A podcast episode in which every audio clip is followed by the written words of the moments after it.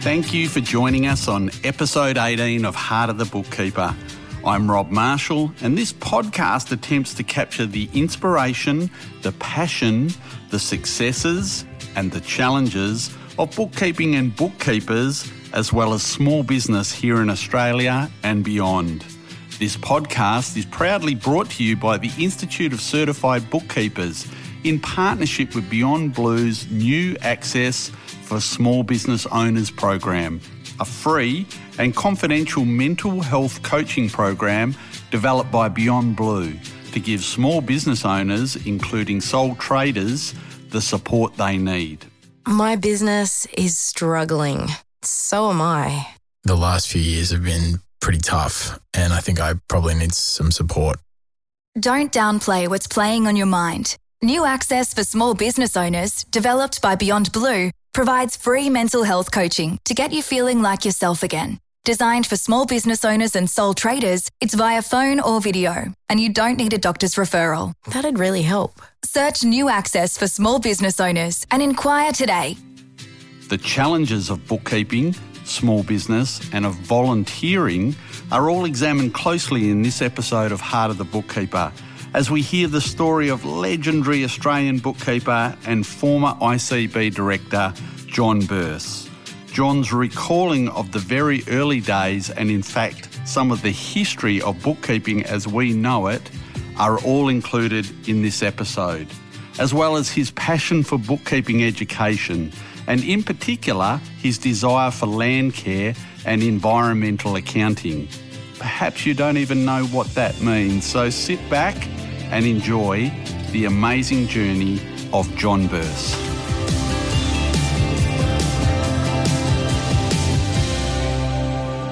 One of the things that we've been trying to do, or hopefully successfully, on Heart of the Bookkeeper for quite a while now, is capture the incredible individuals and people who've made up our community and our industry for a really long time now. And uh, I think we're going to nail that in spades today. John Burse, welcome to the Heart of the Bookkeeper podcast. Thank you, Rod. I'm glad to be here. John, it's uh, almost, uh, I feel like I'm nearly talking to bookkeeping royalty here. Um, 50 years plus in bookkeeping, they tell me.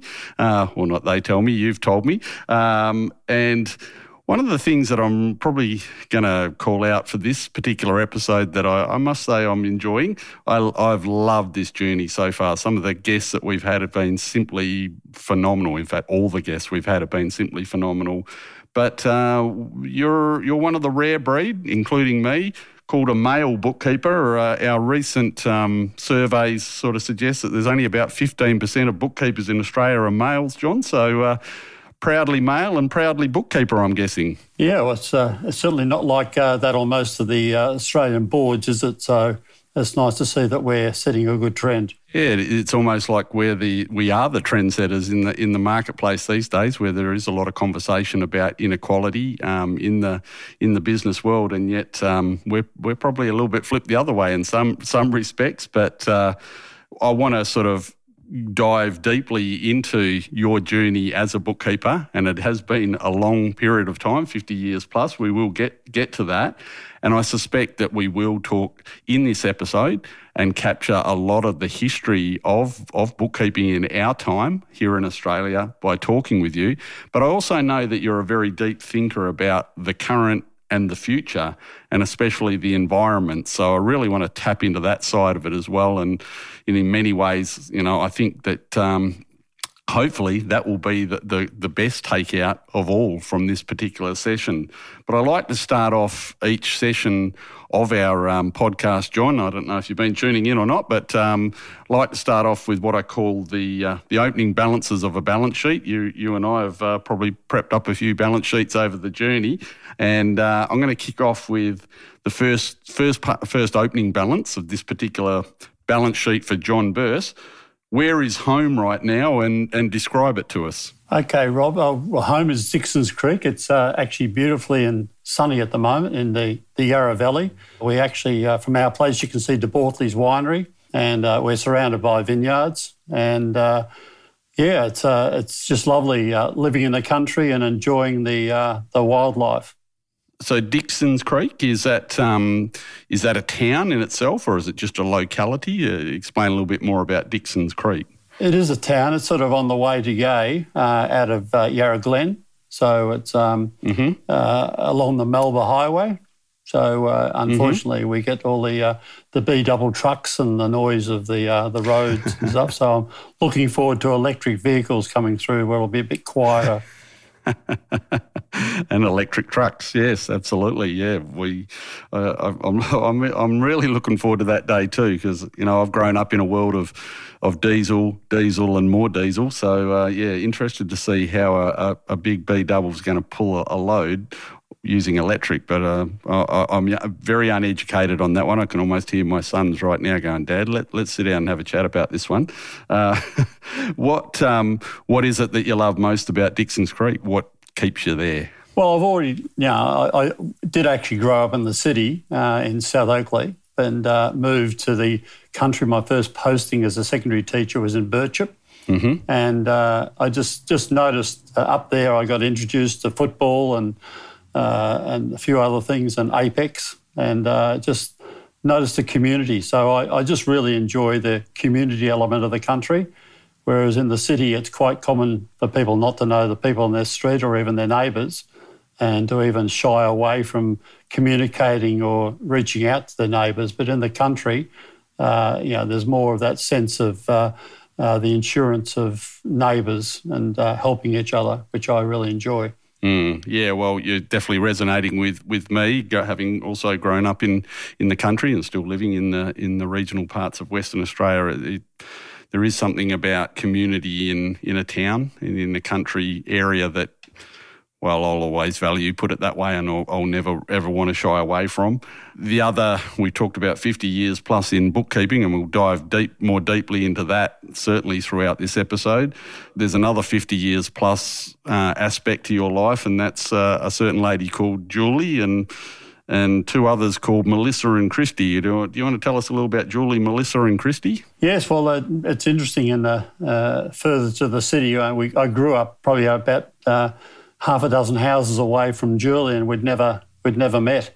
oh, wow. Yeah, which was which is strange in South Oakleigh, But um, I was uh, uh, involved a, a, uni student at that stage and in a band, so I, I probably wasn't as desirable a, a beau for uh, Julie's mum. But um, we hit it we hit it off, and uh, again the the problem in those days, uh, I think I was 21 and Julie was 20 when we got married, so we were fairly young. But uh, in those days, of course, uh, uh because we were being posted up to Birchip up in the country, we sort of all our friends uh, who were teachers essentially, um, you know, got married early, and uh, and Julie. You know, was was taken out of a you know the, the comfort of a suburban existence and working. She used to work for the bank and uh, and also uh, for uh, another. Know, started off in computers and so on with uh, ledger machines and so on for for um, Brown Gouge in in Toorak. Mm-hmm. So uh, she mm-hmm. she followed me up to Birchip. We had our first child, Melissa. Uh, she was born up in Sea Lake. So you know, just the naivety of those days where you know, Julie's, we waited until Julie's uh, came into labour and then jumped in the car and drove from Birchip to Sea Lake, which is probably about 30, 40 kilometres away. So, you know, sort of thing you would never dream of doing today, but in those days you didn't think, didn't think twice. So, so Julie's been, you know, I think I've referred to her before as being the wind beneath thy wings. She's, she's enabled me to do bushwork, bushwalking, apex football, uh, ICB, all the things that I was passionate about. But um, yeah, uh, she's been a, a, very supportive wife. And Christy? Yeah, well, Christy, our youngest daughter, she she didn't find education that easy, and she uh, she suffers from Asperger's and stuff. So and uh, but uh, she's still living with us at the moment with a boyfriend, mm-hmm. Uh, and she she had a, a passion for horses. Uh, my mother-in-law at the age of 13 gave her a horse which, without my consent. so, so got got Julie, got Christy involved with horses. So uh, I remember at four o'clock in the morning, you know, plaiting, you know, Christy plaiting the mane of a horse under under a street light as we were going off to all of the um, the horse events and so on. So that was fantastic. But Christy's always had a, a really strong passion. That, that's what got us onto the farm. is is rather than driving hours off to agistments all the time, is having our own farm, 13 acres, so that we could uh, look after our animals uh, in situ. Beautiful, and that that leads me to to opening balance number three, which is. I watch you uh, as I watch. Uh, obviously, most of us do these days via Facebook and or uh, other social media formats, and uh, you regularly pop up with a photo clearly taken from the, the seat of your tractor as you drive around the uh, the farm, the 13 acres you've got there, and it, it, it absolutely sends me green with envy. We've uh, I've grown up uh, on farms over the years. Dad uh, bought uh, quite a fair bit of land in the southwest of WA, and over the years we've we've slowly, for various reasons, sold it all off, and recently sold our, our final hundred acres uh, about a year ago. And it is absolutely the one thing that I miss the most is just to hop on a tractor and uh, to drive around the farm or do a bit of super spreading or whatever. What what is your favourite piece of farm machinery? Is it is it the is it the tractor and is it a John Deere or a Massey or what what are we what are we driving around in, John? Yeah, it's a a Massey Ferguson and yep. uh, a 135, I think it is a diesel uh, diesel one. I've had, I had a, an earlier grey, the old grey the Massey old grey, Ferguson. Yeah, the old grey Fergie, uh, yeah. yeah. one of those. but just some of the te- some of the technology, that little the spring clip, I'm, I'm just yes. I, I just amazes me just how how on farming it's actually the, the F isn't really for farming; it's more for fencing. Yeah. Uh, when you're when you're on a farm, so and and we we migrated away from large, uh, you know, seven, 15, 16 hand horses uh, down to uh, miniature horses. So we've got we've got about seven miniature horses at the moment. Uh, one of which just gave foal recently, mm-hmm. and that's that's fabulous. See, seeing the birth of an animal and um, and just the, uh, the, the, the love of horses, which is which is wonderful. I really enjoy being around horses. But the the Massey Ferguson, the you know, the, the, the machinery is a, is even though it leaks a lot of oil, it's um it's it's it's a great great level of passion. I mean, I've got to get out and use the uh, the back bucket lifter of the Massey Ferguson to uh, to push all this hay and uh, compost that's built up over over a while. So that's my next big job. Once once it's once the weather dries up a bit because it's very damp underfoot at the moment. So it's yeah. very muddy, a lot of mud around. Yeah. Yeah, I got I got to say when I'm sometimes looking at a list of you know 30 BASs to do with three days to go and I'm thinking, how am I going to do this? My mind does drift back to you know countless hours just driving around paddocks on a on a tractor with a, a spreader or maybe a uh, a set of discs behind and.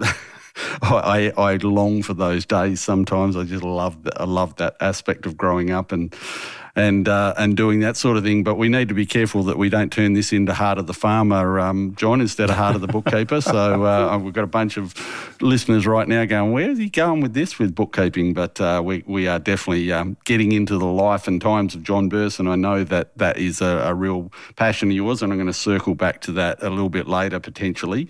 But let's let's dig into how it all started for you with bookkeeping, and and more importantly, when did it start, and how did it start for you? And it's been quite a, a journey, hasn't it?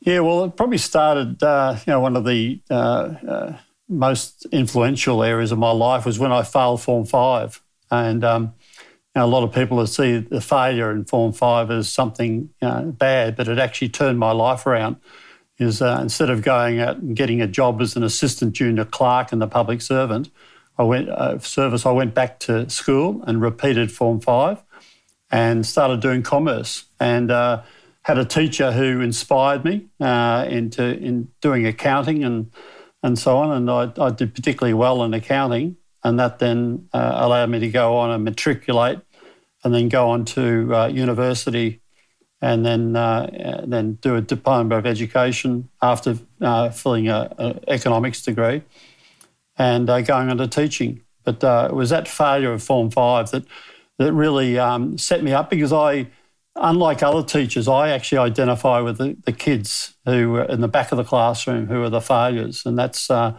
that set the tone of my life because right. Uh, most teachers are A grade type students mm. and they they identify with the kids at the front of the class. Mm. But I, uh, going through high school and being streamed out into the, uh, I think I was in the 1D, 2C, 3DF, and so on. So I was always in the, the streamed out classes that were never seen to be able to go on and do professional studies. Yep. And that, um, you know, I've, I've seen that through education where even you know, the math science students are seen as being the more gifted students in, in school. Yep. And they're streamed on, and you've got the situation where even in year 11, you've got to do two maths in order to do one maths in year 12.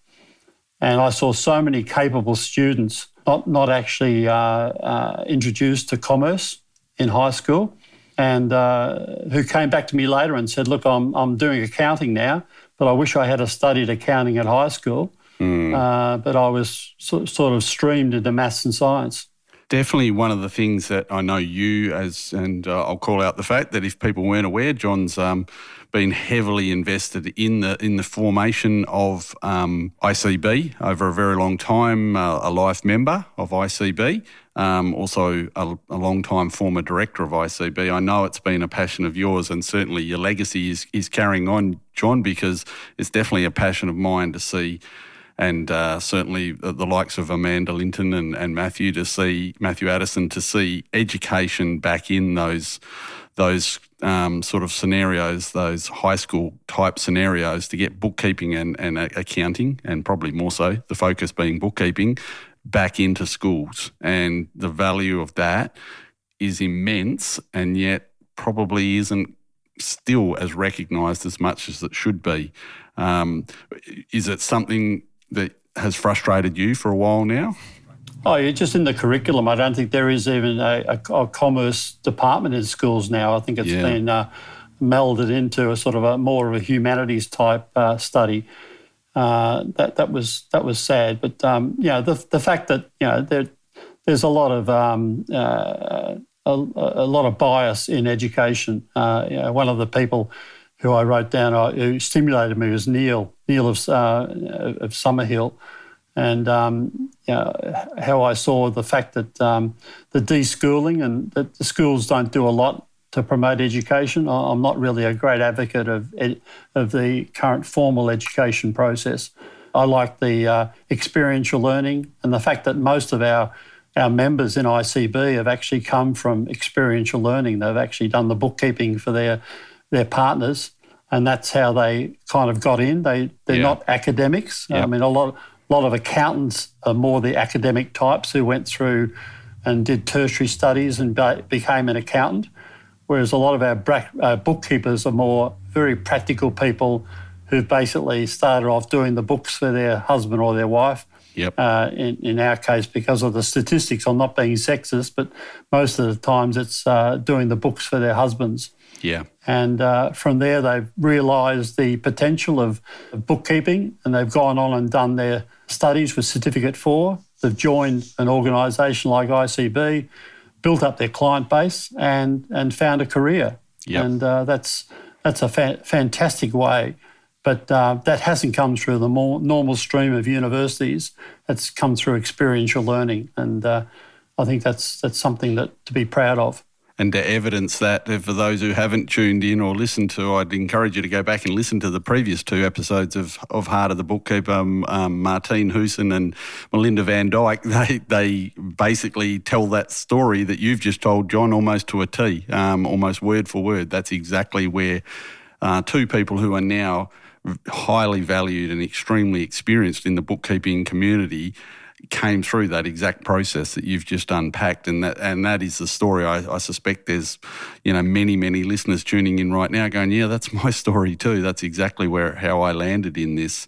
I remember the frustration myself of being in high school, John, and uh, I may have told this story before, but um, getting to, to year ten in my case, and and facing year eleven and twelve, and and that process of choosing which subjects to do, and um, in a in a high school such as I went to, uh, we didn't have the ability to virtually pick what we wanted to. A lot of courses or a lot of the uh, subjects clashed with each other, and I saw that two passions of mine, history and economics, clashed. I couldn't do both. I could only do one or the other.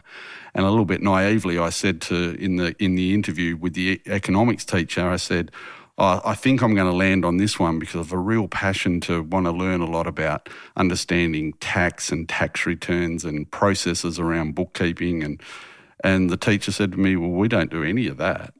And I went, I walked out of that room and I went, I'm doing history then. Uh, and I couldn't believe that we wouldn't be in a topic such as economics, even talking about things that I knew then, even as a, you know, what would I have been, 15, that I was going to have to understand probably a year or two later when I got out into the workforce. It seems bizarre to me. It really does that we don't have that, um, just that basic uh, level of teaching in, in high schools these days. So, again, we'll, we'll, probably get a little bit derailed. We could probably debate this one forever. I'm, I'm interested, John, to know Actually, first of all, first question I'd, i want to ask you in relation to what you just said.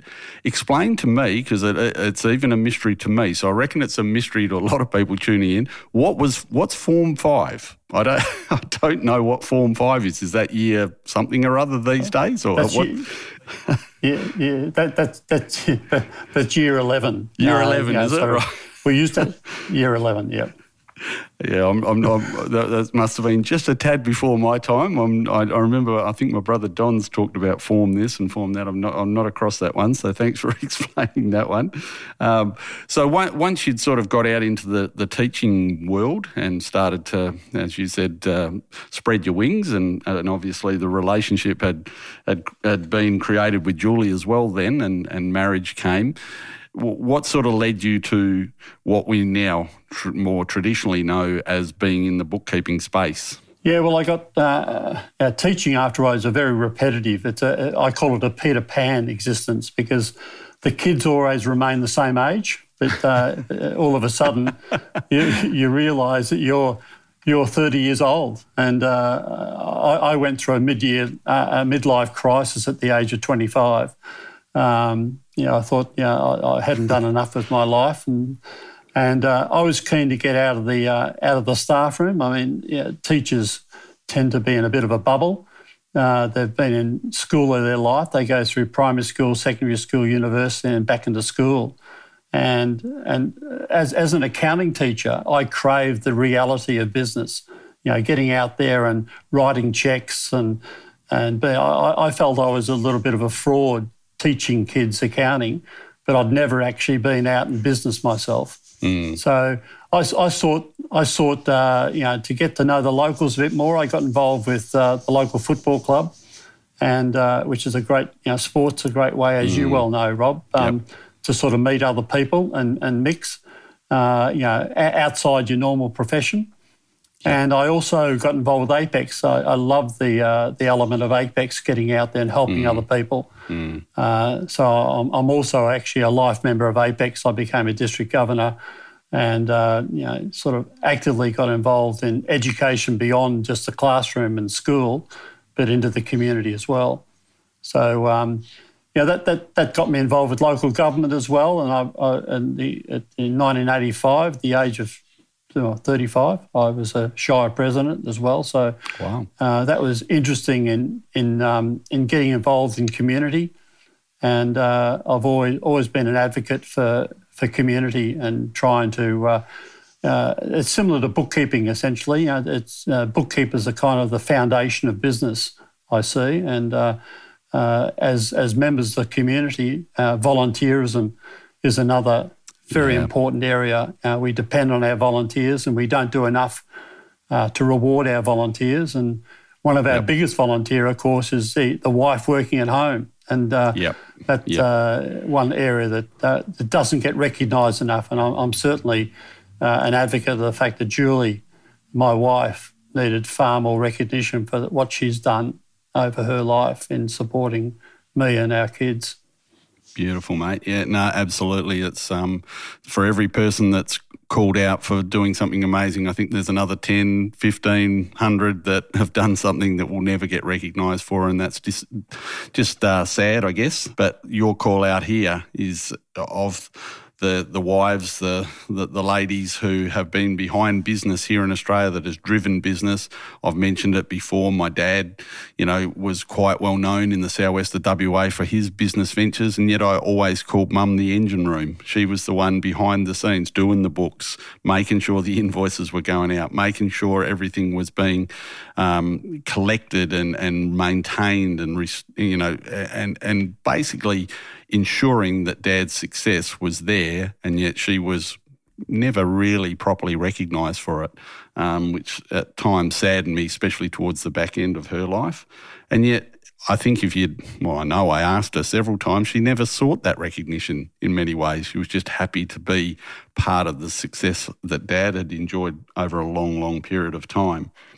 You, you, um, moving through the processes kind of and you know always one of the joys for me in doing this podcast is to learn things about people that i kind of think i know um, but i noted um, that you rate Bill Gates as a as an inspiration in your life? Where, how does how does Bill Gates come into play? And then then you've thrown in in a little uh, mini questionnaire I threw at you Matthew Addison as being important in your period of growth in this industry. Yeah, well, Rob, I, I was seen as being the Steve Jobs actually of uh, the Yarra Valley because I, I I actually introduced computers into the curriculum in 1980 in uh, right. Upper Yarra. And actually, uh, another person who I admire is uh, Scott Cook, who set up uh, Quicken yep. in yep. 1983, the forerunner of Intuit and, uh, yes. and QuickBooks.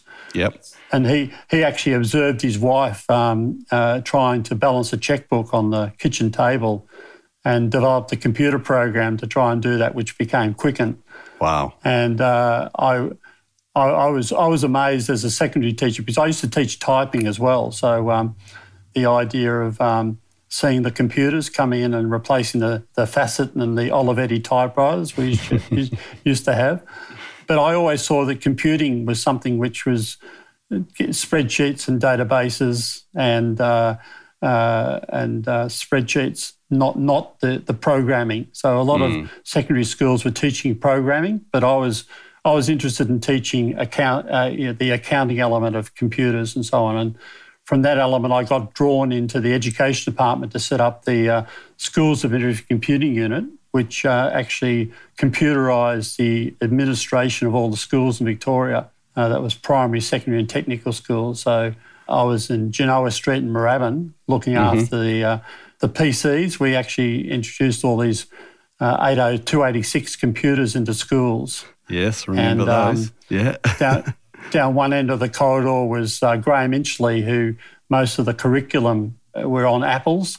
So that was the, the, the big Apple, Apple Macintosh and apples. Mm-hmm. But we were had we had an IBM PC. We developed everything in this is pre Windows in DOS. Mm-hmm. Mm-hmm. In, uh, so, so we had DataFlex uh, a, a, database program. We developed an accounting program for all the schools in Victoria, which I think is still being still being used. So that got me into you know out of out of teaching into still the public service, but sort of setting up a computerised accounting system in schools. That then led, led me from there into uh, private enterprise, into computers. And, and uh, one time I uh, was at a session with Bill Gates, and someone asked him the question, what advice would he give to his younger self? And he said, uh, "Quick as a flash, reuse your code." so that's uh, that, that that to me was re- very prophetic because it's mm. uh, it's a matter of saying to all of us we've got to work out what we're good at doing and, and keep doing that. Yeah, great. Yeah, so, he, he's he's somebody that when I listen to his younger self and now his older self, he's been pretty consistent, really. When you listen to his his messaging, he, he, he sort of sort of had that lens on life early on that it, many of us don't develop until later on, I guess. Well, he's very, very philanthropic too. And my, uh, we, we, we didn't uh, speak about my other daughter, Melissa, uh, who who mm. went on and actually she she went to uh, Sherbrooke Community School and uh, and actually, actually negotiated her way because it was a community school. They didn't have formal uh, VCE or uh, Year 12 exams. So she negotiated her way into Monash University uh, into uh, accounting and completed, and she's a CPA at the moment, so completed her accounting studies, became a CPA, and she's now working for the Equality Institute, which is funded by uh, Bill Gates, part of the uh, philanthropic. Wow. So it comes at full circle, that, that whole philanthropic aspect, which I'm very keen of at the moment to, to see the the philanthropic support of uh, particularly uh, land care groups and, uh, mm. you know, and environmental areas. Mm. Yeah, and we will we'll get to that before this episode is over. Absolutely. So Matthew Addison, where, where's uh, you know, especially for many tuning in, some tuning in may not know Matthew. Matthew is uh, one of the founders behind the Institute of Certified Bookkeepers here in Australia, and uh, certainly is is uh, well classed as one of the, the thought leaders in the bookkeeping community throughout Australia, and, and certainly has been hugely impactful in many people's lives and and the and the shape of of the uh, the industry, if we want to call it that. Where where where did you first encounter Matthew? Well, I remember seeing Matthew at the MYOB functions where Matthew would be up on stage because Matthew was kind of the, the father of the uh, of the of the uh, MYOB partner program. Yes, and uh, so I, I, knew because I also used to uh, play around with business with the three and a half inch discs which had MYOB on it. So yes, uh, I was sort of, of, getting out getting out there and, and dealing in those areas, but but before, know, before ICB, I knew Matthew through MYOB, but I was sitting in MYOB one time with Wayne Schmidt. Mm-hmm. Uh, this is in my capacity as uh, when I'd set up Jim's Bookkeeping, the Jim's Bookkeeping yep. franchise. Yep, and we'll come back and, to that uh, too. Wayne yep. said, yeah, Wayne said, look, there's someone here I want you to meet. So Wayne went out and got Matthew and bought Matthew because Matthew had his accounting practice, Addison's, at the at the mm. bottom of the mm-hmm. Building. So he, uh, he brought Matthew in and said, uh, You guys should talk to each other. Uh, because, uh, and, and Matthew and I hit it off from then to see the, the need to actually uh, build up a, uh, a, a, bookkeeping association where, which was made up of, of, of, bookkeepers who were looking after bookkeepers, looking after business. you know, whereas most of the other bookkeeping practices out there were either accounting firms, uh, offering services to bookkeepers, or they were um, basically uh, accounting associations. There, there, there, weren't any true associations out there for bookkeepers. Mm. You mentioned Jim's bookkeeping, and um, I know that you you had a, a fairly long um, stay, if we want to put it that way, with looking at bookkeeping through the eyes of franchise. Had that occurred by then, or I think you mentioned that it occurred by then. And maybe want, do you want to explain a bit, a little bit about how that evolved? Yeah, well, of course. I think ICB came in around about uh, what 2005 or yeah, five or, six, yeah, 2005 yeah, six, yeah, five six or something yeah. thereabouts. Yeah. So I, I, I set up uh, actually because I had my own training college, so uh, task force training. Right. And uh, one of my cli- one of my clients was actually uh, Jim Penman. So I went out and and taught them how to do typing and spreadsheets and databases and things like that because that, that's what I was doing. I had a, uh, a number of Hewlett Packard computers set up uh, in Burwood in my classroom. As a result, uh, Jim invited me to come out and uh, run training sessions for the conferences. I used to have two Jim's conferences a, a year. And uh, I got to sort of see all these franchises, and I thought quite interesting. You had all these mowers and cleaners and so on, all who needed bookkeeping skills. And I thought, what a great opportunity to set up a, a bookkeeping franchise. Yeah. So uh, at that stage, the GST was coming through, and, uh, mm-hmm. uh, and, and I saw that as an opportunity as uh, the foundation. So in, I set Jim's bookkeeping up uh, in the year 2000. Well, actually, Jim's bookkeeping was still going. I, I got into it and took, o- took over as the divisional franchisor, so the national franchisor. And uh, over the time, I, I, probably sold about 250 franchises wow. and about 30 regions. And used to run uh, regular yearly conferences, which we really enjoyed. Yep. Um, and Julie was f- fabulous support for that as well. So and uh, just talking the other day to her, uh, is I still remain very close friends with a lot of my, uh, you know, the Jim's bookkeeping people, and and it provided a great foundation for them to build their business. Yep. And uh, a lot of it, even though it's, it's kind of be see, seen as just buying a buying a, a job in some cases, uh, at least the franchise gives you a model to work from. But I realised in setting Jim's bookkeeping up that it could never provide the industry foundation that ICB does. So I was I was passionate about seeing ICB succeed because I saw that was the only way that bookkeepers would be given a foundation. And uh, and Matthew, you know, getting back to the the inspiration that Matthew is. He's not only inspiration in relation to the work he did with ICB and MYOB, but also now with, with COSBOA. Uh, I've seen Matthew in many cases you know, on various committees. Yeah. Uh, just just uh, really uh, put, put people under pressure at times. I mean, uh, public servants don't particularly like the, the pressure that Matthew asks with the question, but he's, he's passionate about business and passionate about bookkeeping, and, uh, and that's inspiring. Absolutely, indeed. And um, we are the beneficiaries of that. Absolutely. I'm in the privileged position, obviously, of seeing that on a regular basis.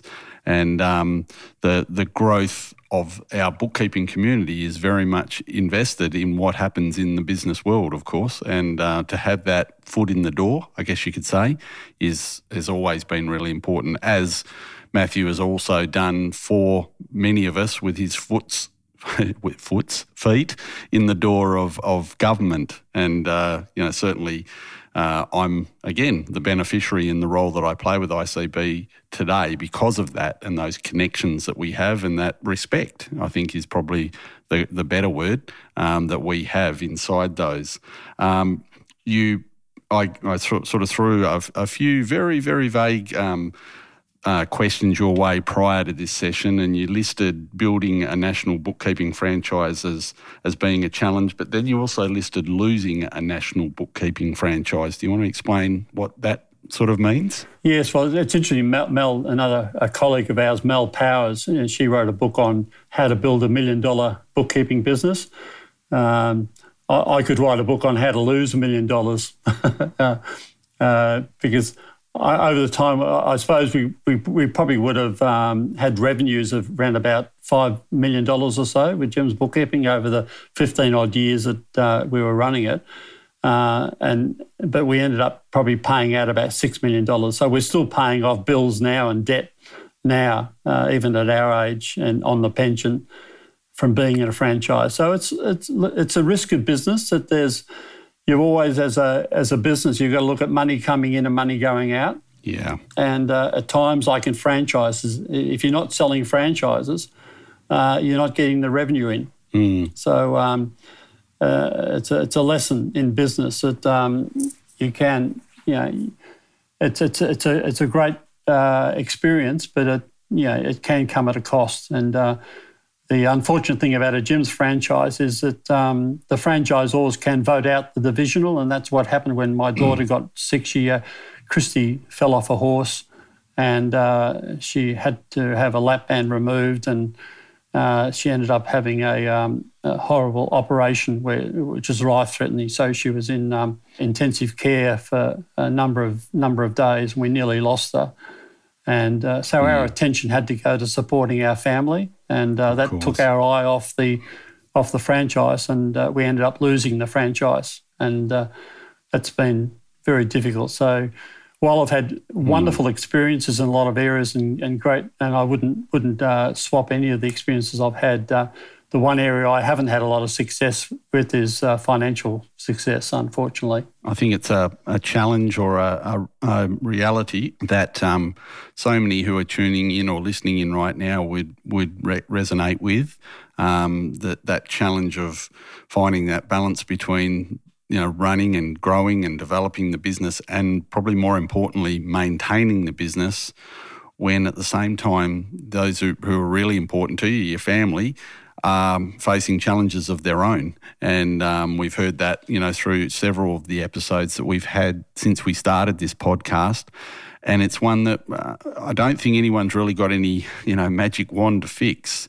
Um, you have to go where your, your heart tells you to go. And, and thankfully, I've got to say, John, I know financially it may not have gone too well for you, but you, you know, the love and the and the, the passion you have for your family is showing through. It's interesting with the Jim's, you know, looking back on the Jim's area, that was uh, a little bit of naivety too, because I thought all mm. these Jim's mowers and Jim's cleaners, because one of my, and a lot of our, our members would, would relate to this, uh, just the, the enjoyment you get out of setting up a new business. And of course, uh, you know, Jim still at the moment uh, would get about 100 new franchises every, every, um, uh, every month.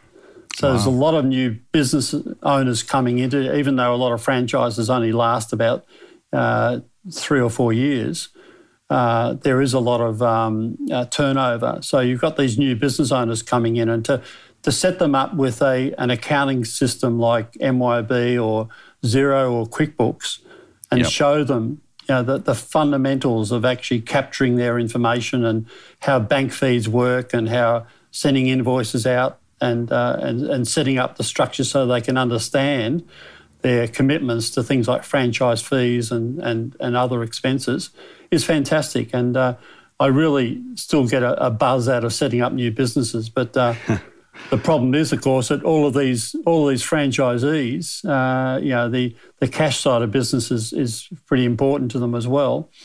And uh, the last thing they want sometimes is a bookkeeper coming in to show them how to run their business. So that was uh, unfortunate. I mean, Jim could have made our business overnight by by stipulating that all, all the franchisees use Jim's bookkeeping, but that that never happened. No, right, okay, and and uh, Jim was very vocal himself throughout the pandemic around a number of government decisions and and the impacts that had on small business. I must admit there were times where I was cheering him on, and I don't know him uh, in the manner that you do, but he certainly um, he certainly doesn't mind disrupting by the looks of it, and uh, he was uh, pretty clear on on his on his opinions during the the pandemic, and we're probably starting to see the real results of that right now um, in an economy that's uh, at best struggling. I guess I guess you could say. Yeah, so well, well Jim, Jim, oh, Jim was also inspiring, and just over the area of customer service and so on. It was just, uh, yeah. it was interesting just to be so close to other divisions and to see. Uh, it was really at the coal face of business. I, I had a fabulous experience just, uh, you know, by being seeing thirty odd divisions, you know, across things like uh, Jim's diggers and test and tag and uh, uh, paving and so on. So you'd see all these different aspects. So, so from that element, I, I, I had an incredible kaleidoscope of uh, experience over various business types. When you sort of now start to come out the other the other side, you might say of of of um, well, I'll, I will not suggest you've come out the other side of, of the financial struggles that you've had. Um, I, am not positioned to be able to comment on that, but as you come out of the other side of of what happened with, with the franchise and the Jim's bookkeeping experience, are you still an advocate? Do you still believe that there's a lot there for people to be able to invest in? I think yeah, the, the concern I've got, and it's the same way that you know people have to pay GST, and they've got to realise that uh, they've got to cost that in. So yeah. uh, GST is always going to be uh, an expense that you've got to pay. So you've got to make sure that that's put aside. Yep. Same thing as income tax. So we've yep. got to teach that to our clients, and franchisees have to realise too that the, the, the franchise fees are there. I've still got a number of uh, Jim's Jim's clients uh, but they've already got an established base. So while Jim's is good to get you started, you probably don't always need to have it. Yep. Whereas something like ICB, I'd say you'd never outgrow ICB. ICB is always there as a important uh, uh, partner of your, your bookkeeping business. And you only need to look at, again, something like COVID 19 and see the support that uh, that uh, ICB gave with templates and other mm. areas. And uh, even like I, I, I, still run a monthly ICB network meeting and I really enjoy that interaction, even though we had to do it over Zoom a number of times. it's great to be able to get the uh, fellow bookkeepers together because quite often yeah. your, your partner doesn't understand bookkeeping, your client doesn't understand bookkeeping, your friends don't understand bookkeeping, but uh, once a month to get, get together at an ICB network meeting and uh, be able to go through the newsletter, the ICB newsletter, the, the current issues. Yep. And uh, just share, share war stories is, is really important and, and we love it and you know really encourage any networks uh, network groups that are listening in on this right now to to take that exact approach you know to get together and make it a discussion unpack the newsletter you know pull it to bits you know and and and have those robust conversations. That's what really grows a bookkeeping practice a bookkeeper's toolkit in my opinion. And just circling back to something you said a moment ago I was talking with a member only the other day and I, I sort of threw at them you know what is the most important important thing that you take to a client on a daily basis? And, and without hesitation, she said, ICB. I went, well, okay, what do you mean by that? She said, just the fact that I, I know I've got ICB to fall back on and, and reach out to when I'm with any client, whatever it is, is, is my number one uh, tool in my toolkit. And I thought, wow, that's, uh, you know, it's a, gr- a, great call and it evidences what you just said. W- w- those early days of ICB, have you got recollections of those that you wanted to sort of just share, share for a few minutes? Yeah, well, the road shows, I really enjoyed uh, the early road shows of uh, going around with Rick and it was just Rick and Helen and myself uh, initially when we went around and the team grew. Uh, but that was that was fabulous. Just seeing our members uh, that's always very important to get out there and uh, that was that was great. I mean, I, I, I didn't do much of the speaking there, but I, it was was fantastic to uh, uh, to experience the road shows, and and also just some of the, the greats of our industry. And another guy I'd like to mention is like Rick Rick Freitag, who who hmm. developed a lot of our resources for mm. ICB. And I was mm-hmm. just talking to Rick Rick the other day. He's moved up the Mansfield, and uh, I'd like to give a shout out to Rick and. Um, also his website and tell people to, just to jump onto rick.com.au. Mm-hmm. It's a brilliant resource mm-hmm. uh, and uh, something really that uh, the bookkeepers can, can could benefit from. I totally agree, John. When I was uh, um, wet behind the ears, or whatever term they use, uh, starting out back in the late 90s or mid to late 90s with my bookkeeping practice, uh, the absolute go to man, he was almost like a rock star if you went to a conference, was Rick Freitag. Uh, you know, people would just flock to him because he just had this incredible generosity about him. He would give away any tool that he developed that he thought would be advantageous to any of us. There was never any question of money in a lot of cases. It was just simply he just wanted to share what no. his journey was on, and uh, he was. I, I, was, I, was only cleaning out my shed, believe it or not, last weekend. I found a couple of discs, and something I'd copied uh, that Rick had given me. So uh, yeah, I, I, can uh, definitely agree. Rick's uh, clearly one of one of the legends of of our industry across a, a long period of time. Yeah, hopefully you're going to have a future podcast for him. Absolutely, he's definitely on the radar for sure. As there are so many people I've got on my radar to to track down. We've got some incredible people who've um, influenced, and you're one of them, John. Clearly influenced what we all do on a daily basis, and that's why it was so important for me to capture your story today. Rick's another. We've we've already had episodes with the likes of Matthew and um, many others that have played such a crucial role. I'm also keen to capture those who are at the start of their journey as well, you know, and to hear from them and to hear about the challenges that uh, that they're having. So uh, yeah, we've got so much, and uh, I'm I'm really uh, thrilled, of course, that this podcast is resonating and, and making uh, people know, maybe have a smile, and and and also that that part of educating.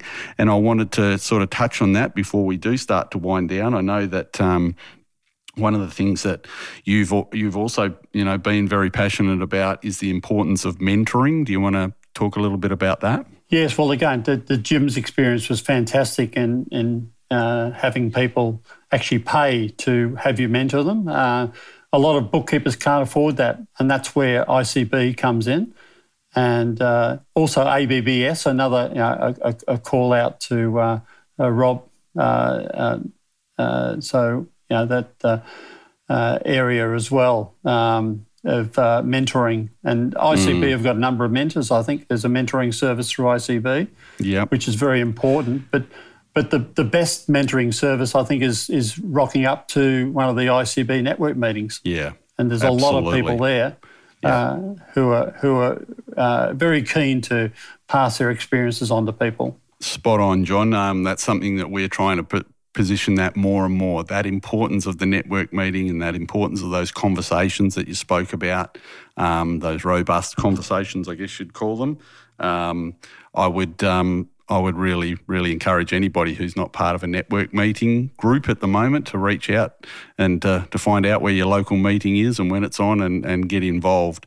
And I, am thinking you're referencing Rob Boone in uh, that previous. Yeah, Rob, yeah. Yes Yeah, Yep. yeah, he's done a fabulous job, and I, many of us rejoiced in a recent post he did where he uh, introduced another young person into the bookkeeping community. Um, fantastic job Rob's doing, and a number of others around Australia with that that mentoring, the mentoring programs that they've developed.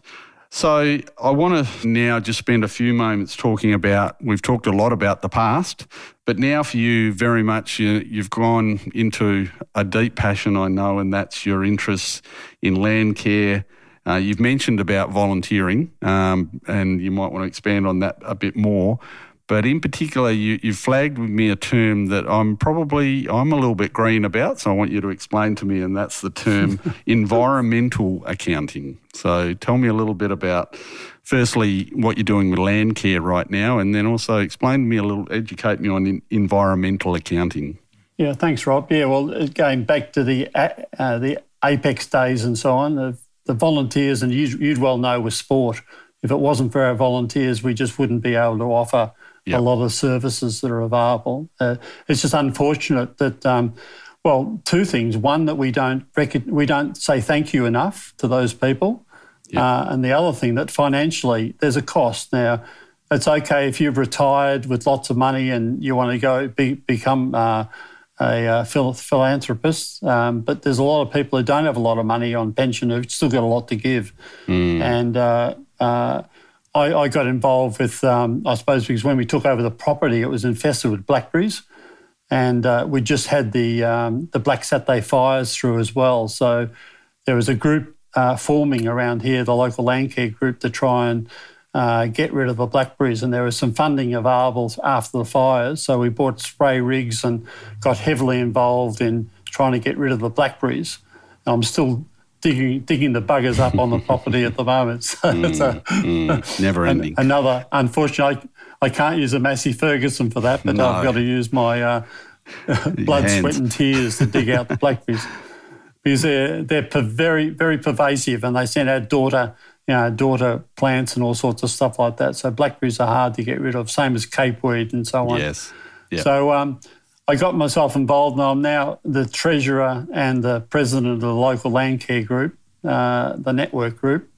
And from there, I got involved with the Victorian uh, Land Care Group, Landcare Victoria, and I'm now the treasurer of Landcare Victoria, which is interesting. So they got me uh, to the national conference recently, and uh, you see the wonderful work that's been done by land care groups all over. And uh, there's a need, obviously, all those groups, this, this area of, uh, uh, of, of managing their finances proper, properly.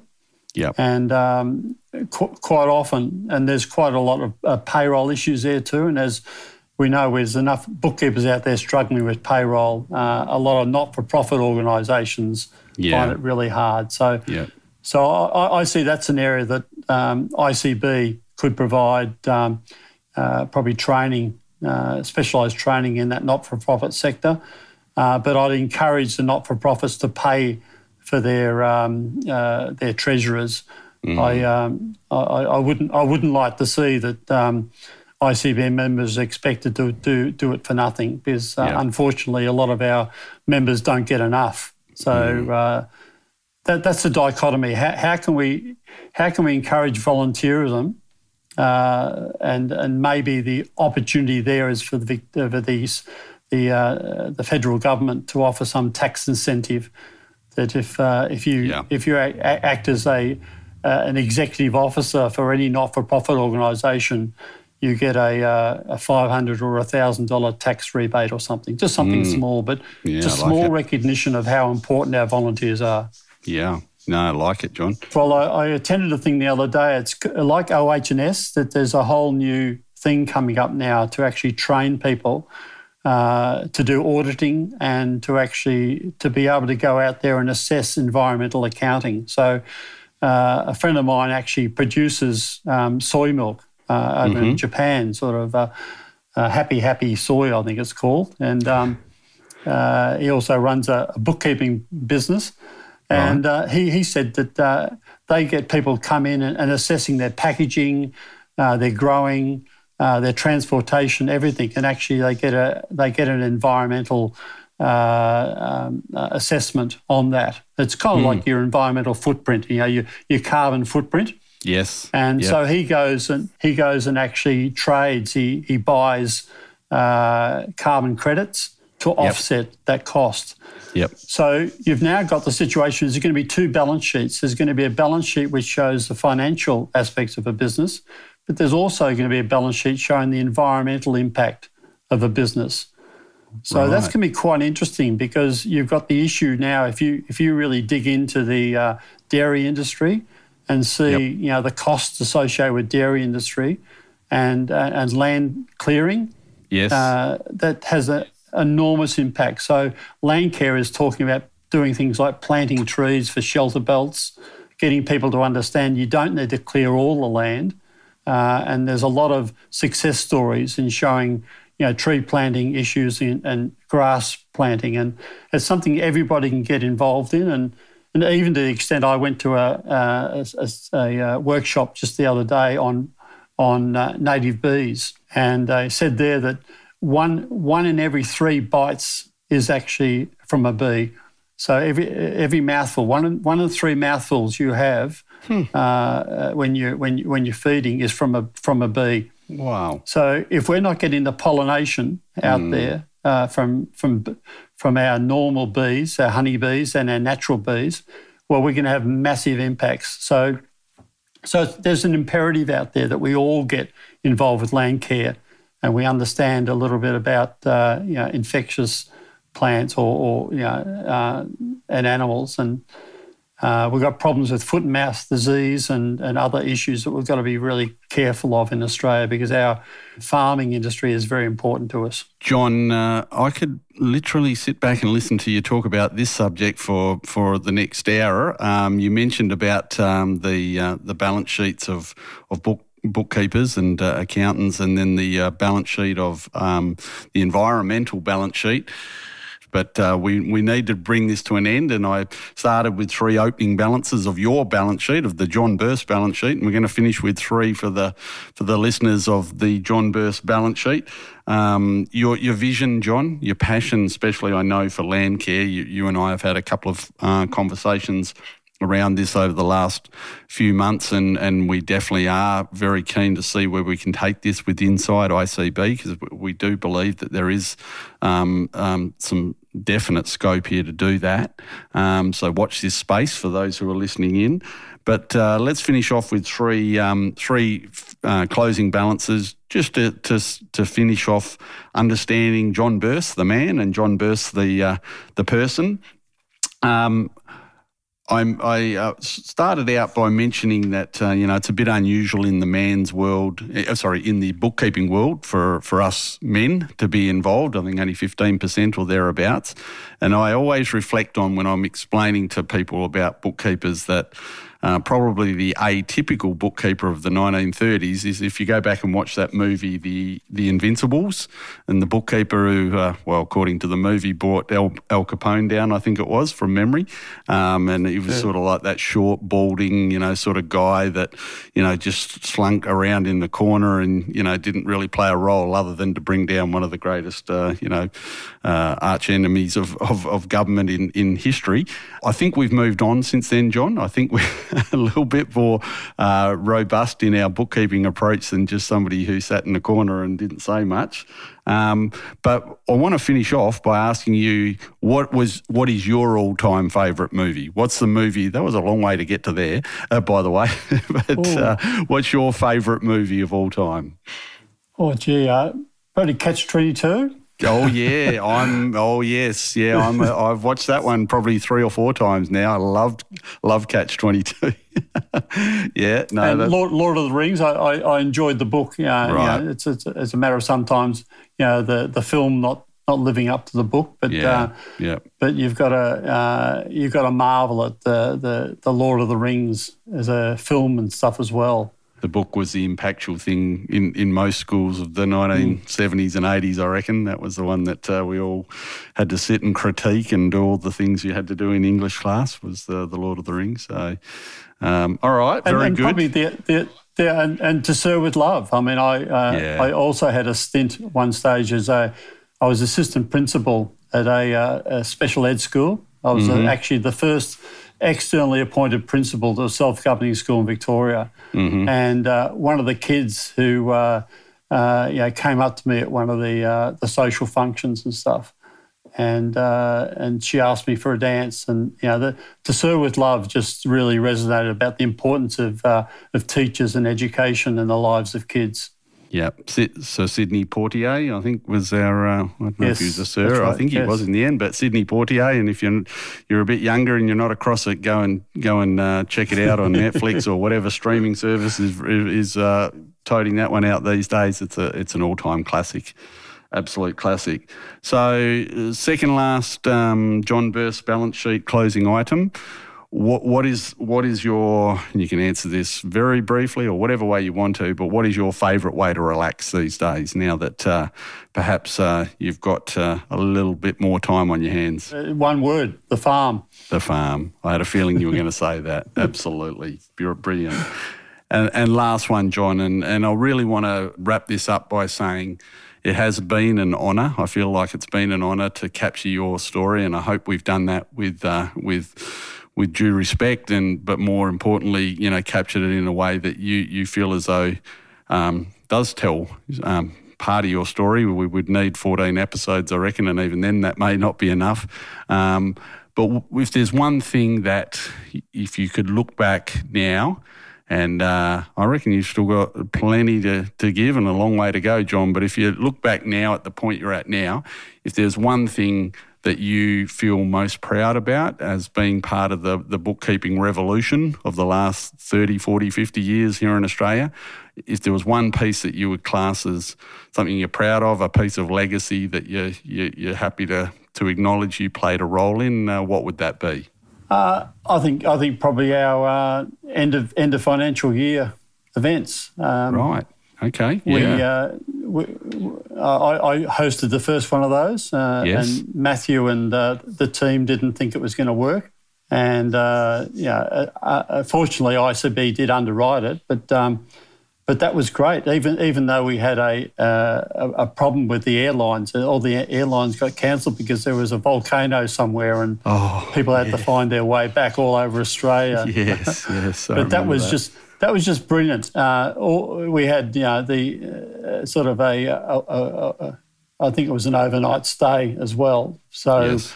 the idea of actually having bookkeepers come come together for the end of financial year uh, function that that was that was great. And now it's it's wonderful to see ICB not only runs the roadshow and end of financial year, but we're also the uh, uh, the terminations um, yep. Uh, workshop too. So there's three major sort of activities.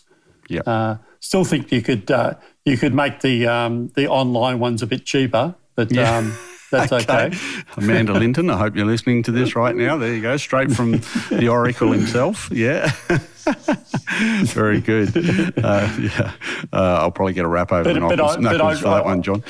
but, but it's, it's, it's wonderful just seeing ICB as an organisation and uh, and the growth of it, uh, and and a lot of that is is because of the uh, the vision of Matthew as well. And I think you know, paying credit to Matthew. Uh, yeah, is a, is a great way to to finish up. he is inspiring, and we've all got a lot to be thankful that Matthew had the vision of uh, seeing ICB come into Australia. Absolutely, but don't diminish the role you played in that as well, John. And on that point, I think that's a beautiful point to to finish up this um, this this podcast today. Thank you for joining me, John. Like I said, it has been a privilege and an honour to have you joining us on on Heart of the Bookkeeper and we we look forward to so many things in the future from from John Burse and and uh, enjoy the journey ahead, John, and especially those uh, times out on the on the Massey Fergie. Thanks, Rob. I've enjoyed it. Cheers, John. John, we are so much the better as a profession for having had you in the profession, and we are so much better again for having heard your story in this episode of Heart of the Bookkeeper. Your unselfish willingness to volunteer over many, many decades is owed to you as a debt of honour. And simply, John, we want to say thank you. And we, as always, thank you, our listeners, for tuning into this episode. And again, as always, join us soon for our next episode of Heart of the Bookkeeper. My name is Rob Marshall, and we love your heart.